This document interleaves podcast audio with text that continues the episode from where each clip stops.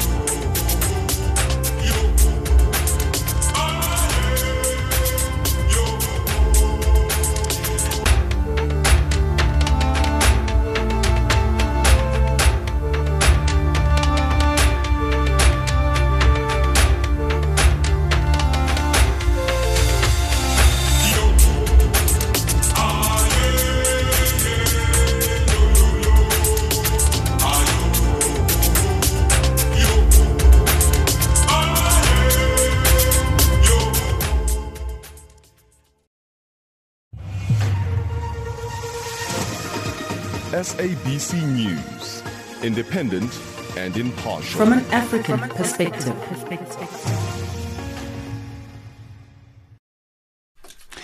Your latest news, I am Onelin Ntsintsi. South Africa's Health Minister Dr. Zweli Mkhize has raised concerns over a third wave of COVID 19 infections post the Easter holiday season. The likelihood comes as the country continues to roll out its vaccination strategy. South Africa is expected to have access to at least 1.1 million vaccines, which will come from Pfizer and Johnson & Johnson. Additional vaccines are expected in May and June, with exact numbers still being assessed. Coronavirus infections here have been dropping, but Africa's hardest hit country has passed 50,000 recorded deaths. South Africa's Deputy Chief Justice Raymond Zondo says President Cyril Ramaphosa at this stage is not compelled to respond to allegations made about him by former Eskom CEO uh, Brian Molefe in his testimony to the State Capture Commission of Inquiry. Zondo's comments come after the Commission's evidence leader advocate Pule Seleka indicated that Ramaphosa had received a Rule 3.3 notice, which is used to inform an individual who has been implicated witness testimony at the Commission. Zondo confirmed that on the 14 day period offered for response after the delivery of the Rule 3.3 notice has lapsed without a response from the President. Ramaphosa's representatives have told the Commission that they would wait until after Molefe has completed his testimony to respond. What you are obliged, the time when you are obliged to file an affidavit is when you receive a regulation 10.6 directive from the chairperson. Yes. So under Rule 33, it's up to you if you want to respond. But the commission may decide that even if you didn't want to respond, it wants an affidavit from you. In that case, it can ask you to provide an affidavit. If you, re- you cooperate and respond and provide it, then no 10.6 directive needs to be issued. Schools in Zimbabwe are set to reopen this month in two steps, starting with the three examina- examination classes on the 15th of March and the rest of the classes as a week later. The reopening is now possible following the fall in COVID 19 infection rates and the preparation done in all schools to ensure a safe environment. Information, Publicity and Broadcasting Services Minister Senator Monica Mutsvangwa announced the phased reopening in Harare following a cabinet meeting. In preparation for an influx of the vaccines, Minister Mutsvangwa said the government has set up a team of experts to monitor its effectiveness while also reporting feedback from those who have been vaccinated. At least nine people have been killed in Myanmar in a series of clashes between the security forces and demonstrators seeking the restoration of their elected government. More deaths have been reported but not confirmed in several cities. The BBC's Jonathan Hitz reports. The many calls for restraint from Myanmar's neighbours and other countries have been ignored by the military authorities. The security forces opened fire on large crowds of protesters in the cities of Mandalay and Monywa. The high proportion of head and chest wounds on those who died suggests that the troops and police were shooting to kill. At least two of the victims are believed to have been teenage children. The police also rounded up large numbers of residents in at least one neighbourhood of Yangon. Lastly, German media are reporting that the country's main opposition party, the Alternative for Germany, has been designated as a suspected extremist organization by the Domestic Intelligence Agency. The party is trying to overturn the decision, which could ruin their prospects during elections later this year, as the BBC's Damien McGuinness reports.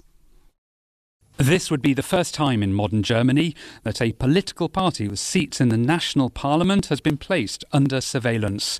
It would mean that members of the far right Alternative for Germany, or AFD, can be monitored intensely by intelligence services. That means officials can tap phone or online communications and can also recruit informants. AFD leaders have expressed outrage, saying the decision is undemocratic and that the party is being targeted unfairly. Channel African News, I am Onelin Nsinsi.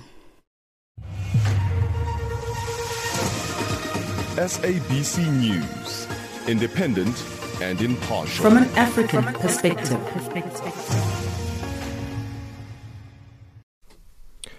Seventeen oh six Central African Time. This is Africa Digest with myself, Samora Magesi. Thank you very much for joining us. Cameroon has described as grossly exaggerated a report that its military raped 20 women, including four with disabilities, and uh, arbitrarily arrested and beat men. But the abuses went unreported for a year. Cameroon says the human rights report lacks credibility, but acknowledges that 35 men were arrested in the English speaking southern village of Ebam, but there were no abuses. Moki Kindzeka reports from Yaoundé that Ebam villagers are asking for investigations to be opened.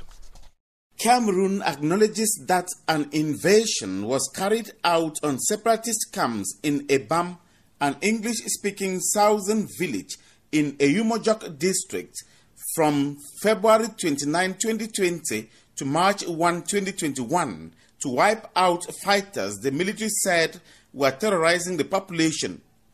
In a press release, military spokesperson Army Captain Cyril Serge Atonfack Guemo says in the course of the operation, a separatist fighter was neutralized, weapons seized, and 35 persons arrested.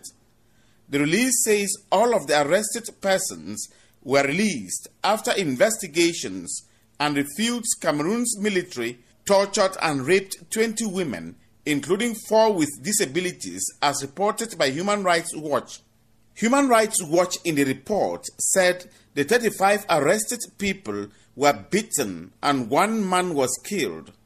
Cameroon military said it was a separatist fighter that was killed and weapons and 16 motorcycles were seized from the fighters.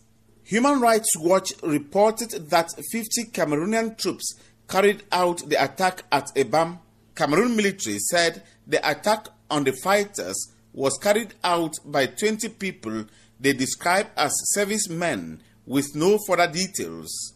Ilaria Allegrozzi is Senior Central African Researcher for Human Rights Watch.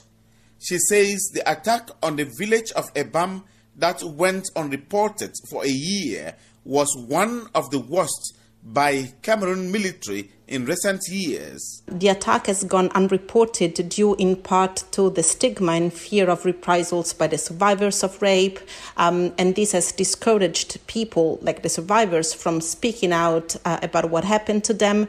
And I think it's important to highlight that unreporting by survivors might also suggest that the number of similar incidents uh, is probably much higher in the Anglophone regions, much higher than what has been reported so far. Um, we have spoken with um, residents of uh, Ebam and survivors of the attack. Um, soldiers broke into almost all the 75 homes in the village. They looted them um, and dragged men out of their homes. And the men were rounded up in the village center while uh, the women were sexually assaulted, mostly inside their homes. So this attack was um, absolutely horrific, and the testimonies we collected from the survivors of sexual violence are chilling. Allegrozzi called on the Cameroon authorities to conduct an independent investigation into the attack in collaboration with the African Union and the United Nations. She said Cameroon should make sure its counter-insurgency strategy in its English speaking regions respects human rights. We believe that ensuring justice and reparations uh, for the victims is essential for deterring uh, further attacks and also uh, helping the survivors to heal. Um, but we also call on Cameroon's international partners to uh, express uh, their public concern about the human rights abuses we documented, including sexual violence, and urge the Cameroon's government to ensure that um, its counterinsurgency strategy um, in the Anglophone regions um, is um, respecting um, human rights, uh, because failing to do so will only um, undermine um, victims' rights to uh, justice and also increase frustrations among the communities. 32 year old petrol seller Ernest Elangwe fled from Ebam in March 2020 and is now in Cameroon's commercial city Douala. He says while in the village, fighters constantly abducted villagers for ransom and tortured civilians suspected of collaborating with the military to fight separatists. Elangwe says he, however, saw men dressed in Cameroon military uniform beating women the day the military came to attack the fighters. He spoke via a messaging app from Douala they should first of all carry under investigation because the same scenario happened in Ngarbuh last year, and then they said it was a separatist at the end. After investigation, was the military. Up north was the same scenario. They said it was not the military that was Boko Haram that attacked, and after investigation, it was a military. So let them carry out the investigation about the EBAM issue. It is not the first time Cameroon soldiers are accused of human rights abuses. Three Cameroonian soldiers were charged in December 2020 with killing villagers, including women and children, while fighting rebels in the northwestern town of Ngarbuh. Human Rights Watch said troops were responsible for the deaths of 21 civilians, including 13 children and a pregnant woman. Seven troops are on military trial in Yaoundé for the killing of two women and two children while combating Boko Haram terrorists on the northern border with Nigeria. Cameroon's government and military initially dismissed all the allegations of troops killing civilians as efforts to tarnish their image. But under international pressure and from rights groups, authorities later prosecuted the troops. Separatists have been fighting since 2017 to form an English speaking state within the French speaking majority country. Rights groups accuse both the military and rebels of atrocities during the conflict in the English speaking Western regions, which the United Nations says has left over 3,000 people dead and more than half a million displaced.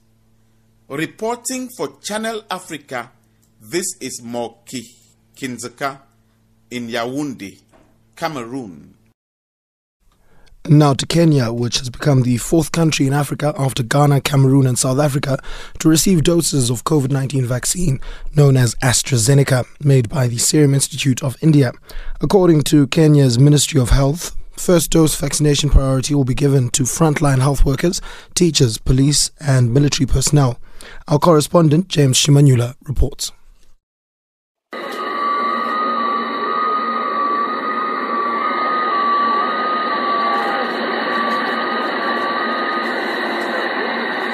Air Qatar has just arrived uh, a few minutes uh, to midnight here in Nairobi at the Jomo Kenyatta International Airport. The plane is carrying 1.2 million doses of COVID-19 vaccine known as AstraZeneca made by Serum Institute of India. The arrival of the vaccine comes at a time when Kenya, with a population of 54 million, has recorded more than 100 106,000 cases and 1,859 COVID 19 deaths since March last year. Shortly after the arrival of a plane loaded with the vaccine, Kenya's Minister for Health Mutahi Kagwe inspected sealed boxes of the vaccine and spoke metaphorically about the war that the government has been fighting against the invisible infection. We've been fighting COVID 19,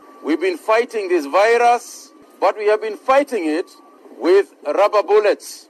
But this time round, what we have received here is equivalent, metaphorically speaking, to acquisition of machine guns, bazookas, and tanks to fight this war against COVID 19.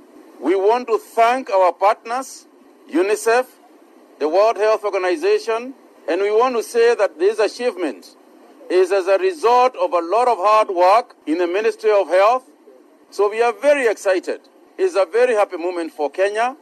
This is a game changer for the war against COVID 19. As the COVID 19 vaccine remains stored in a cold storage in the Kenyan capital Nairobi, professional medical experts have been commenting on the people that are eligible to get it. Walter Jaoko, professor of medical microbiology and tropical medicine at the University of Nairobi, explains why pregnant women will not be vaccinated. It's just because we have not done studies on the vaccine in pregnant women. The question that I put to Professor Jaoko is whether or not people with a history of allergies can be vaccinated. Problem is that we don't know whether the people who have severe allergies will also react severely to this vaccine. For that reason, they are not being given. The other question that arises is whether or not symptomatic people should be vaccinated. Professor Jaoko again. If you are an asymptomatic person, you have no symptom.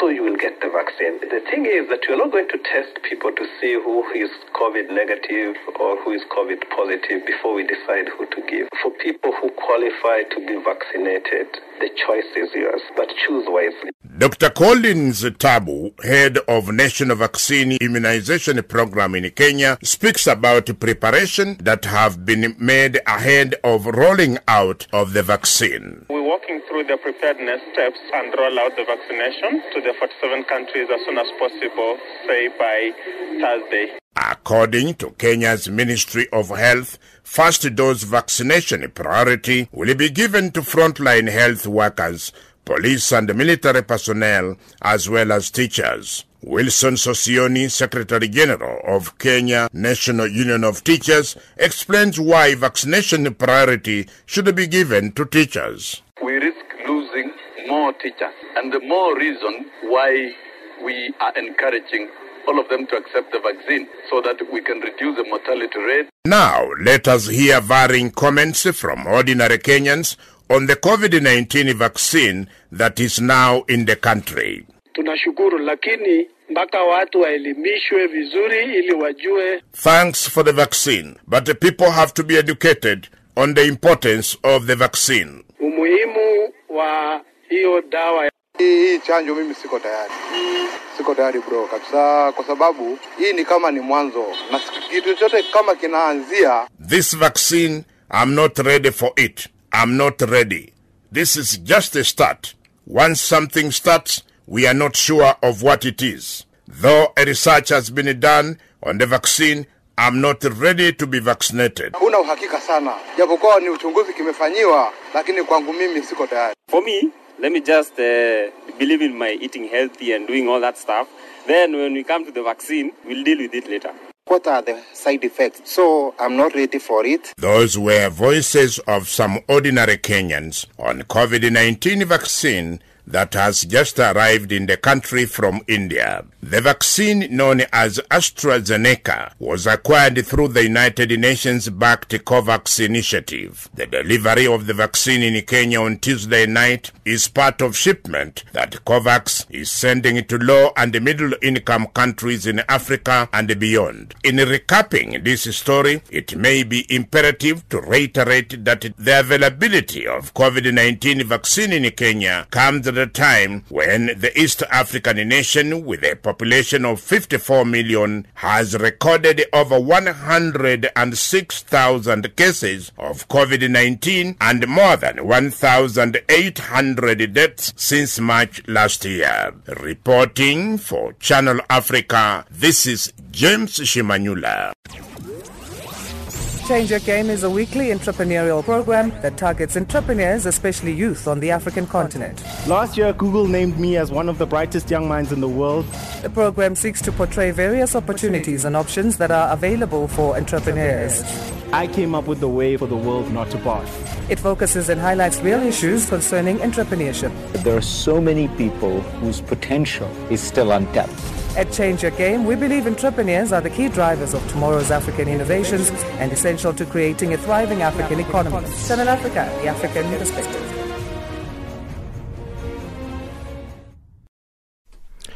Zimbabwean schools will open as from the 15th and then the 22nd of March as the country's COVID 19 burden goes down.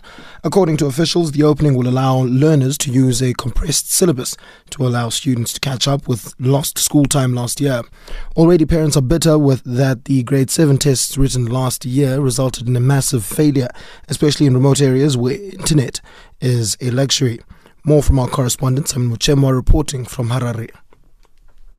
Schools in Zimbabwe will start opening on the 15th of March to cater for the examination classes, and the rest will open on the 22nd of the same month. The announcement was done by the Minister of Information Monica Mutsvangwa during her weekly post cabinet media briefing on Tuesday. The country has been in level 4 lockdown since January when the COVID 19 second wave hit in Zimbabwe. Owing to that, schools closed in a bid to save lives as the South African variant that had been detected was spreading faster and killing many people compared to the first instances in 2020. At least 1,200 people died in two months and shook the entire nation, but schools suffered with students who had no alternative of learning suffering the most. Minister Mutsvangwa made the announcement Tuesday. Cabinet agreed that the school calendar for 2021 starts on a slightly phased approach, with the examination classes opening on 15th March and the rest on 22nd March 2021. Teachers for examination classes should therefore report for duty on 10th of March 2021 and the rest of the teachers on the 17th March 2021. There shall be rotational school attendance in classes where learners cannot exercise social distancing. On the days when children are not at school, learners will be engaged through strategies such as open distance learning and e-learning. Relevant modules are already under production. Among the catch-up strategies, all continuing classes will start with 2020 work. Syllabi have been compressed to facilitate accelerated coverage. Both primary and secondary school levels will follow three levels of accelerated compressed syllabus coverage. The decision to reopen schools was reached with consultations with education stakeholders after noting a sharp drop of COVID 19 positive cases and death lately. For the first time in two months, the country recorded zero deaths consecutively on Saturday and Sunday before they picked up again to four. While the country is still recording new COVID 19 cases, the recovery rate is also encouraging. On one hand, the vaccination program started well on the 18th of February, targeting frontline workers, and more Chinese vaccines are on their way.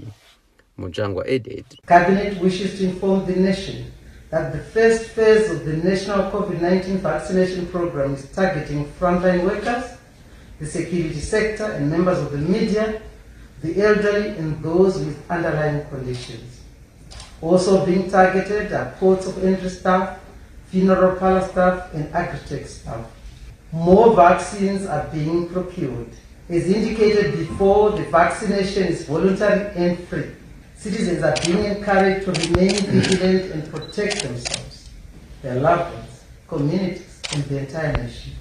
The nation is further informed that last week, President Xi Jinping of the People's Republic of China donated a further 200,000 doses, taking China's total donation of vaccines to Zimbabwe to 400,000 doses.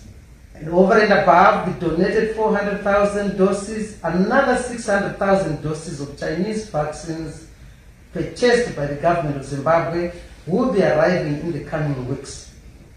Russia Federation, the Republic of India, and the United Kingdom have also pledged donations of various vaccines, with Russia promising 20,000 doses of the Sputnik V vaccine and India promising 75,000 doses.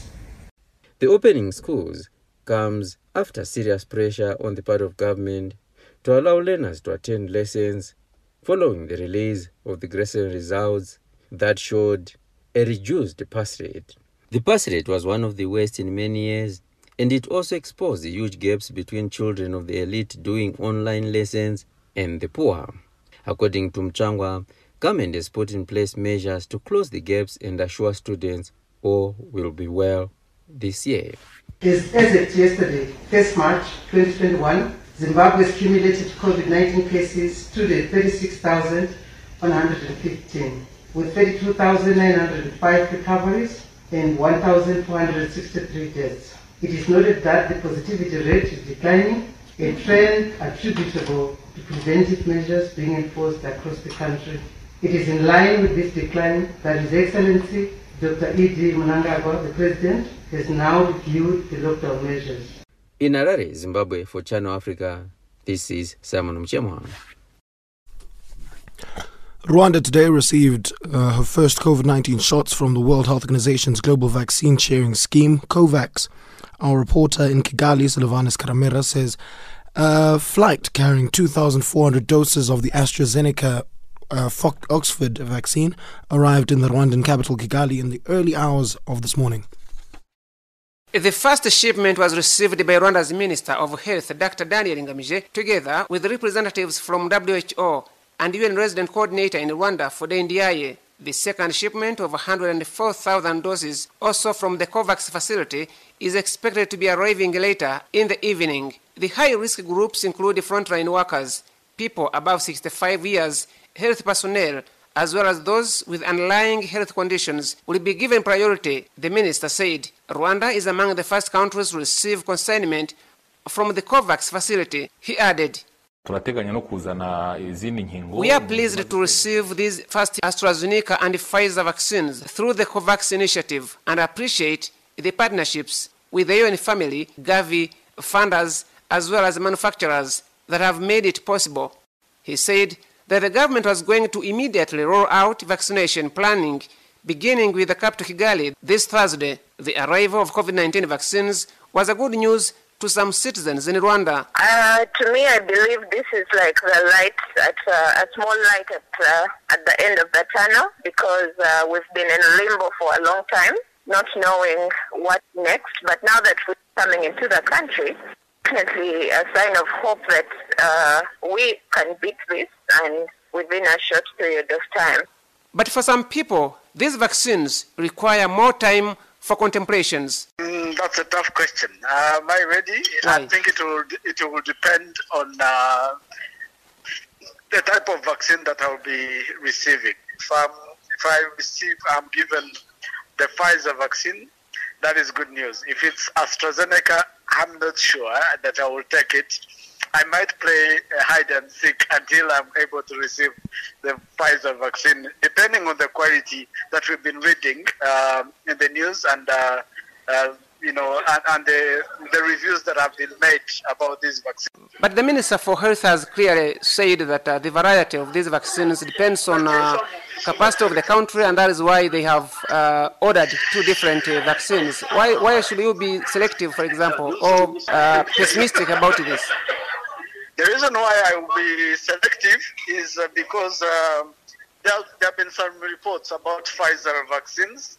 Um, uh, it seems to be the best quality out there uh, of the vaccines. Um, and uh, we know that it has the uh, high quality of, of, you know, protecting someone from contracting the, the, the, the, the virus. I understand you are one of those people that have really uh, been following up on what is uh, transpiring in here. But uh, uh, you just said that uh, you, you will be playing seek and hide. And don't you think that maybe this will be confirming the uh, ongoing looming concerns whether or not the vaccines are effective? No, so here's the thing. I'm not saying the vaccines are not effective. I'm Mhm. only saying how effective, to what extent are they effective? I know for a fact that, well, at least according to what I've been reading, and um, you know hearing from other people, Pfizer vaccines are more um effective. So I'd be happy to take something that is more effective, something that you know I can take one jab without taking two jabs. Uh, if I can take one jab and that's it, I'll be happy to do that. If I can take something that does not have side effect on my body, that's it. So So you prefer a single shot to two shots, right? yes, I prefer a single shot. If That it means can it- cover up, That means you will be waiting for J and J uh, jobs. that would be fine. That would be safe. But uh, but I also think uh, the Pfizer vaccine is much uh, safe. Mm. Um, the backlash against vaccination seemed to be disturbing the minister. ariko icyo umuntu yasaba abanyarwanda icya mbere ni ukumenya ko uru rukingo I'd like to call on all citizens to avoid any fear, for all of these vaccines are of good quality after they passed all trials and finally proved to be safe. ah, mu buryo bwamurinda cyane cyane Following the development, the vaccines will on Thursday be dispatched from Rwanda Biomedical Center to all 508 health centers in the country. The government has consistently called on the yet to be vaccinated individuals to further comply with the COVID 19 preventive measures already put in place. Silvanus Kalemera reporting for Channel Africa in Kigali. It's now time for your latest news headlines. Here's Onelen Sinsi. SABC News, independent and impartial. From an African perspective.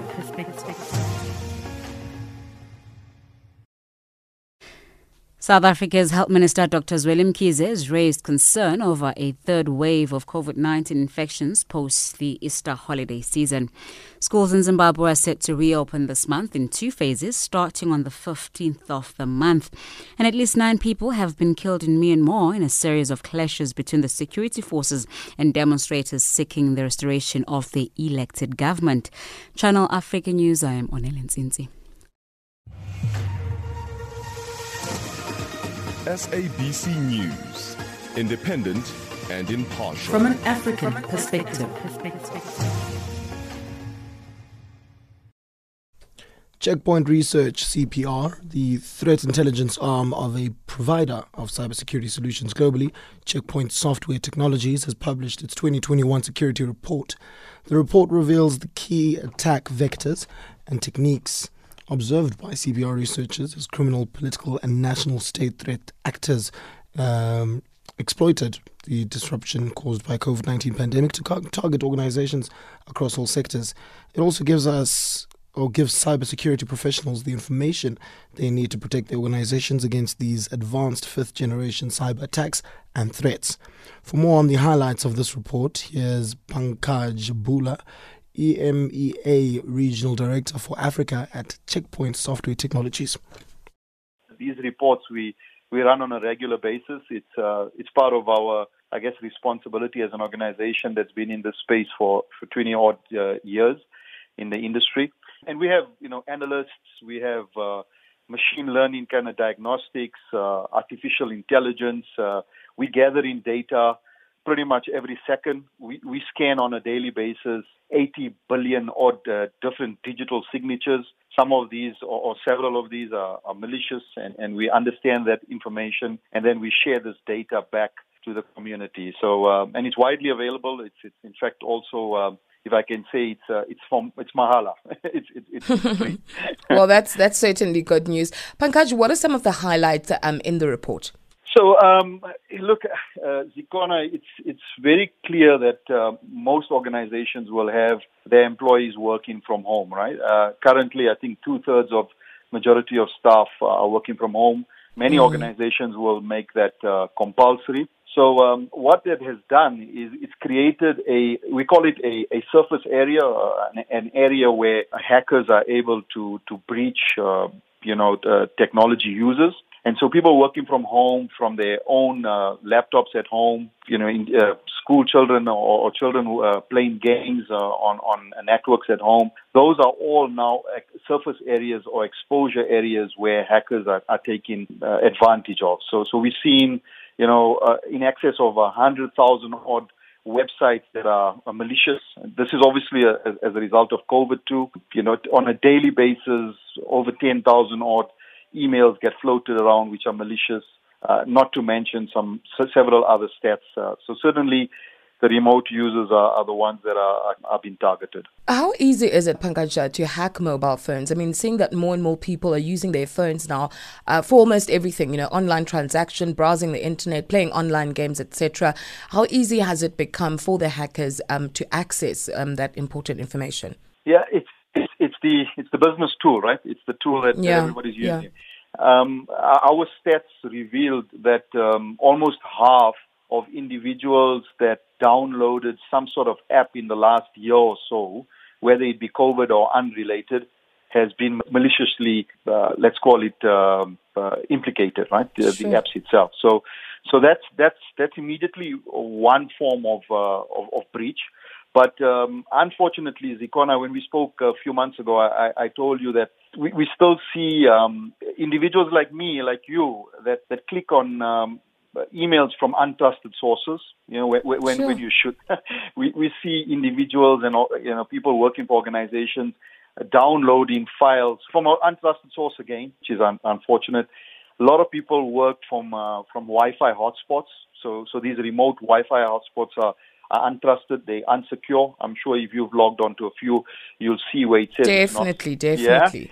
Um, and all of those mobile devices are, are, are doing exactly that, and and that just exposes them and allows these uh, these malicious set of code or hackers to um, to to you know to to bypass the rules and, and breach their devices. So, uh, what can organizations then and individuals do um, to really safeguard themselves um, around this? I know that um, it's probably a tall order, but what are some of the, the avenues that they can use to protect themselves? As I mentioned the last time, we're an organization that uh, that that specializes in this industry. So we have uh, technologies that allow you to uh, to install software on your mobile device, your laptops. Uh, these, these these software tools will protect you from or block rather those malicious set of codes or, or individuals that are attempting to uh, you know to hack your your your device. So uh, certainly encourage uh, organizations to reach out to me or, or, or uh, you know my, my company. But outside of that, Zikona, I, I must stress this: we need to maintain a culture of cybersecurity consciousness. Uh, As, as South Africans, we do that very well in our day-to-day, just in, in terms of g- general crime. You know, uh, we, we simply need to do that a lot more when it comes to cyber. You know, just be careful with what you open, what you click on, where you log on. And if you do that, I think half the battle is, is won. Then certainly implementing technologies that can, can give you that additional layer of protection is where we come in. And finally, um, I, I know that times are tough. I know that uh, we're trying to save money where we can, all of us, uh, but don't cut corners when it comes to spending money on cybersecurity. Uh, you you get caught out very quickly uh, in the long run. Now, I mean, on that note, Pankaj, you know, uh, we've all had to learn a little bit more about cybersecurity, especially now that we've all been forced um, on the online space because of, of COVID. Do you believe that this time has really um, highlighted the importance of being safe online, etc.? And what changes in behavior have you been seeing, if at all? Hmm, very, very good question. Um, the stats don't say that, uh, unfortunately. So prior to COVID, the industry was regarded as a $3 billion industry now. Um, the numbers are saying that it's uh, accelerating at a very rapid pace, the, the amount of breaches that are taking place. You know, the, the stats are saying that 87% of organizations have experienced some form of exploit. We commonly say in our industry there are two types of companies companies that know they've been breached and are doing something about it, and companies that have been breached but don't know that. so it's it's not certainly the uh, the, the trend. Um, it looks like uh, we we are not necessarily improving in that area. Yeah, yeah. Yeah. Well, Pankaj, uh, since you are certainly the experts in this field, for people who are listening and would like to learn more about the work that you do, and of course, um, gain that uh, much needed insight, uh, where can they find you again online, etc.? My mobile number, and I'm happy to share that, is 082 862 2902. And my email address is uh, Pankaj B, which is P A N K A J B, at checkpoint.com. Change Your Game is a weekly entrepreneurial program that targets entrepreneurs, especially youth, on the African continent. Last year, Google named me as one of the brightest young minds in the world. The program seeks to portray various opportunities and options that are available for entrepreneurs. I came up with the way for the world not to pass. It focuses and highlights real issues concerning entrepreneurship. There are so many people whose potential is still untapped. At Change Your Game, we believe entrepreneurs are the key drivers of tomorrow's African innovations and essential to creating a thriving African economy. Channel Africa, the African perspective.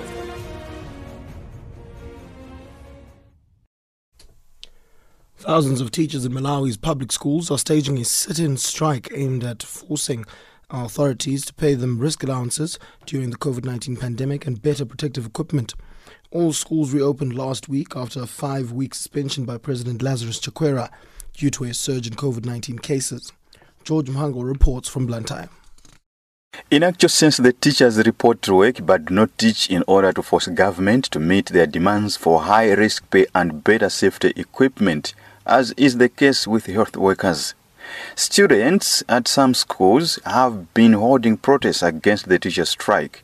Political analyst Victor Chipofya Jr. thinks there is need for dialogue on the matter. The problem we have with uh, the, the strike by the teachers, because they're looking for risk allowances, uh, it's a deep rooted problem because it's stemming from the fact that there was abuse of funds, uh, 6.2 billion, by the presidential COVID 19 task force. So everybody now has a feeling to say that there's money in the government coffers to be given out, and yet it's not being given out. Uh, so from that angle, you would be able to understand why they they are striking.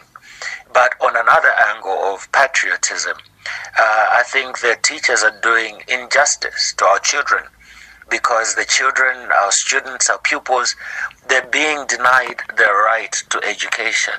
And so, uh, in English, there's a saying that says that uh, when elephants are fighting, it's the grass that suffers.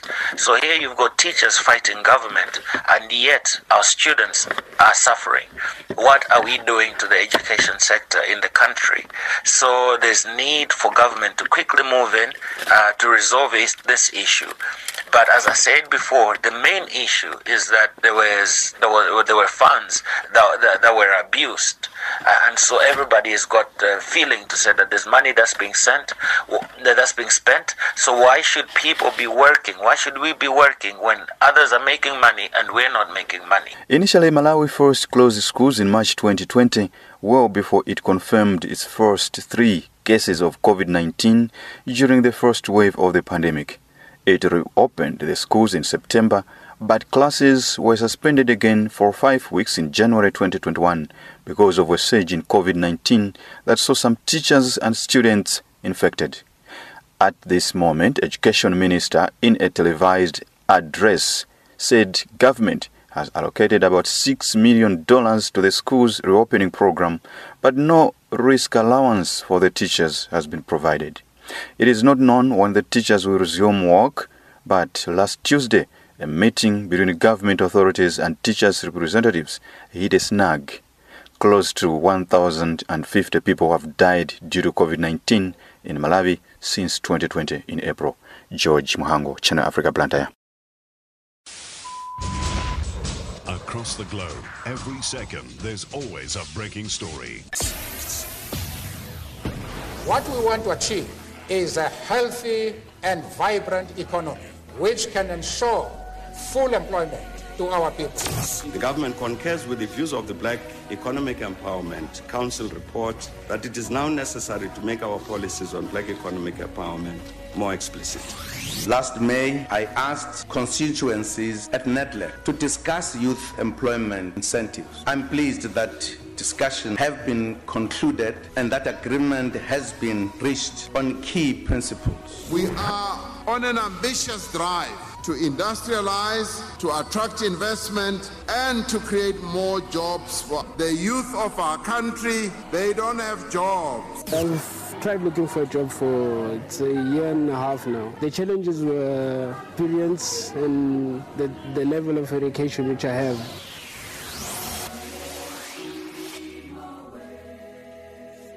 Channel Africa. It's now time for your latest economics news. Here is Tracy Boomgard.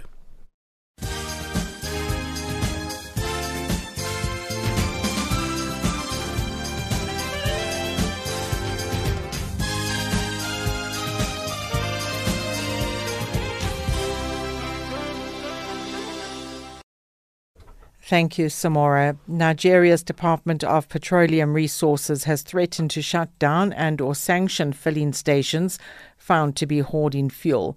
A special task force has been set up to intensify surveillance and monitoring of all retail outlets and depots nationwide.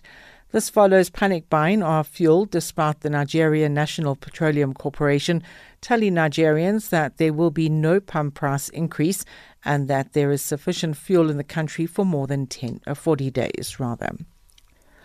South Africa's Parliament Standing Committee on Public Accounts is to investigate a complaint against Eskom CEO Andre de Ruyter by suspended Chief Procurement Officer Solly Tshitangano.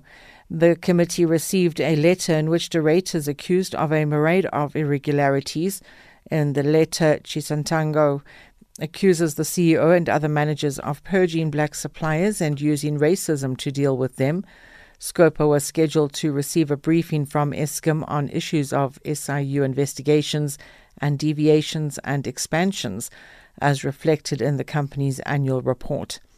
The meeting was suspended, however, as members felt that it would serve no purpose if the Chief Procurement Officer was not available to answer questions regarding his areas of responsibility.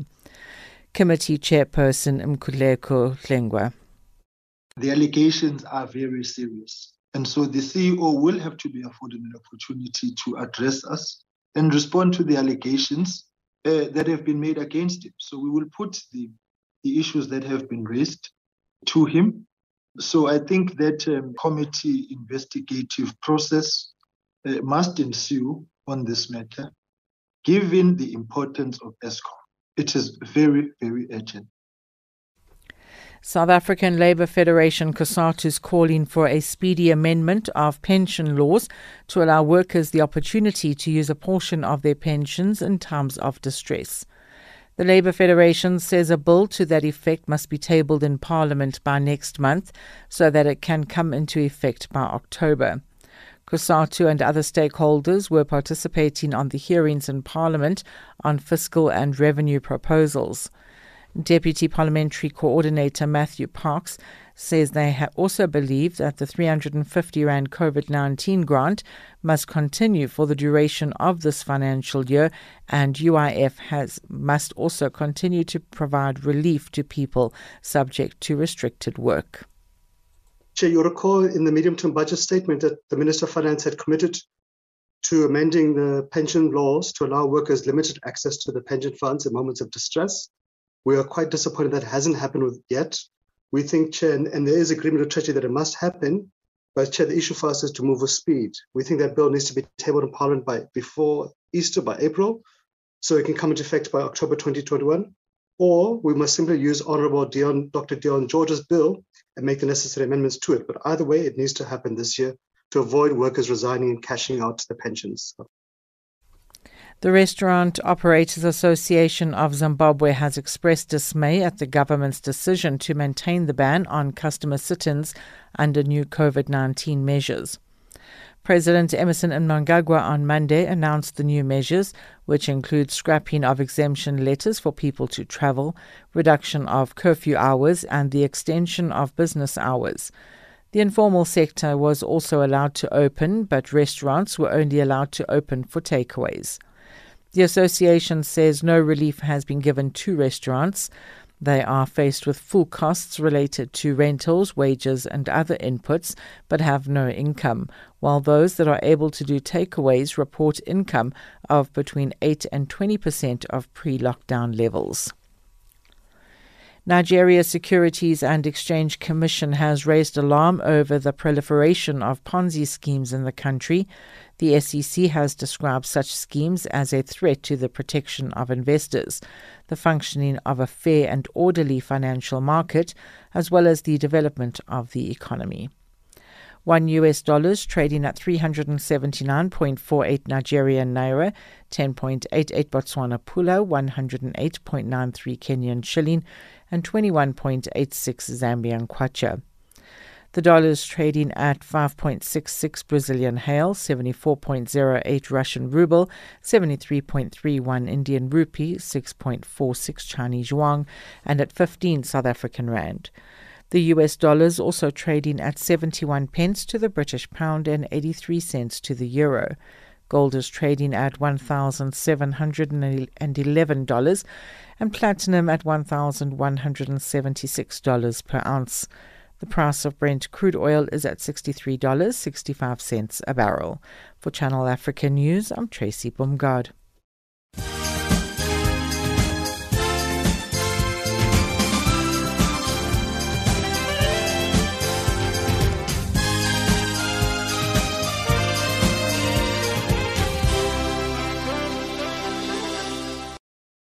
And for your sport, here's Neto Chimani.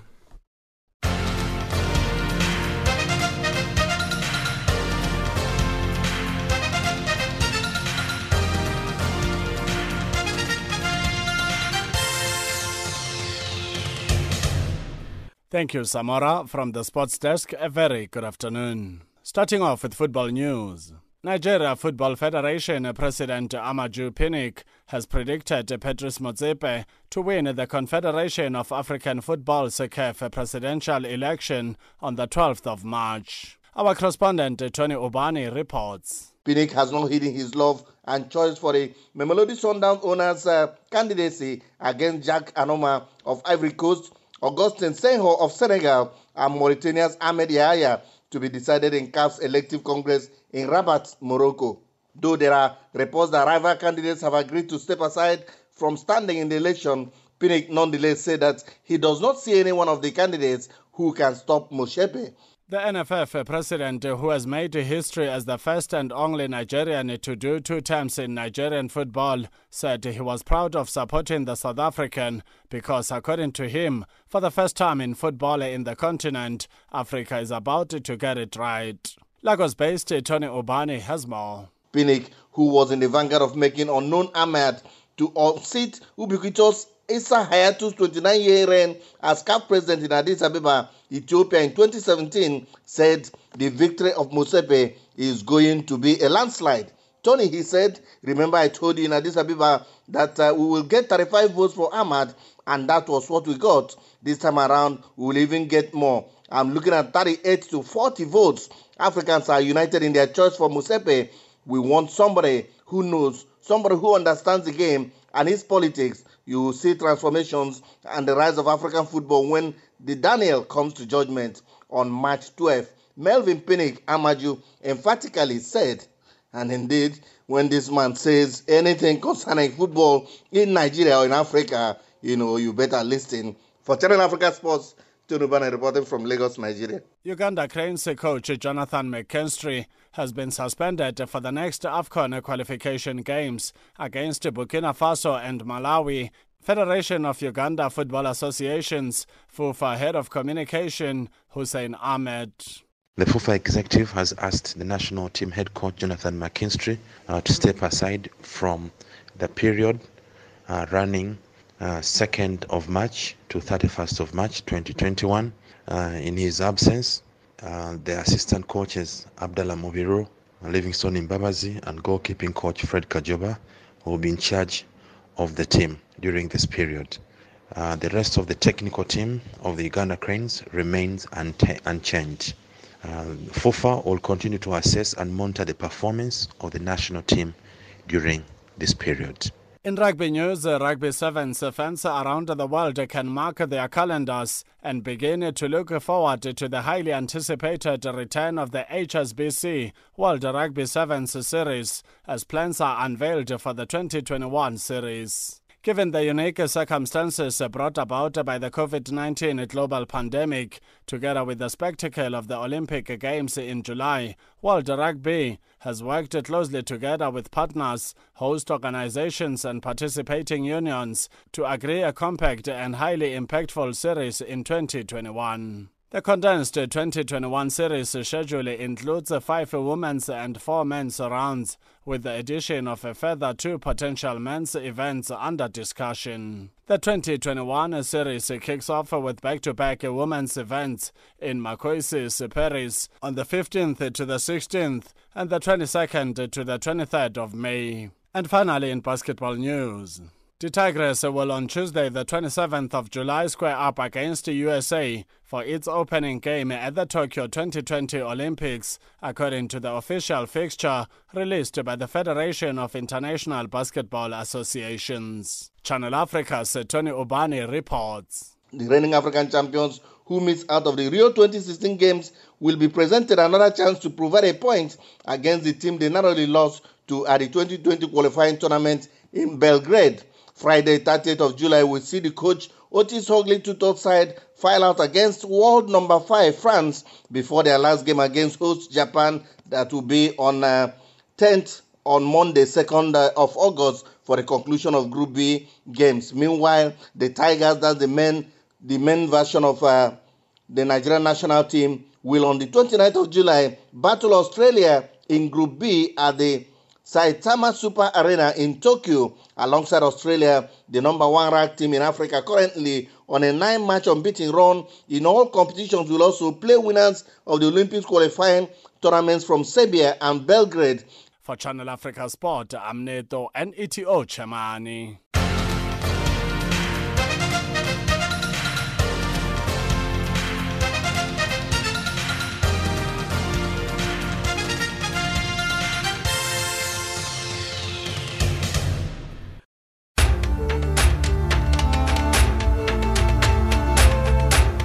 This is Africa Digest.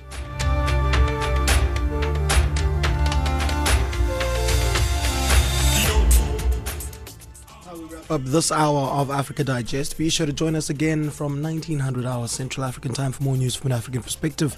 Right now, though, taking us to the top of the hour is a cry, a smile, uh, cry, a smile, and a dance by Judith Sephuma. We'll see you later.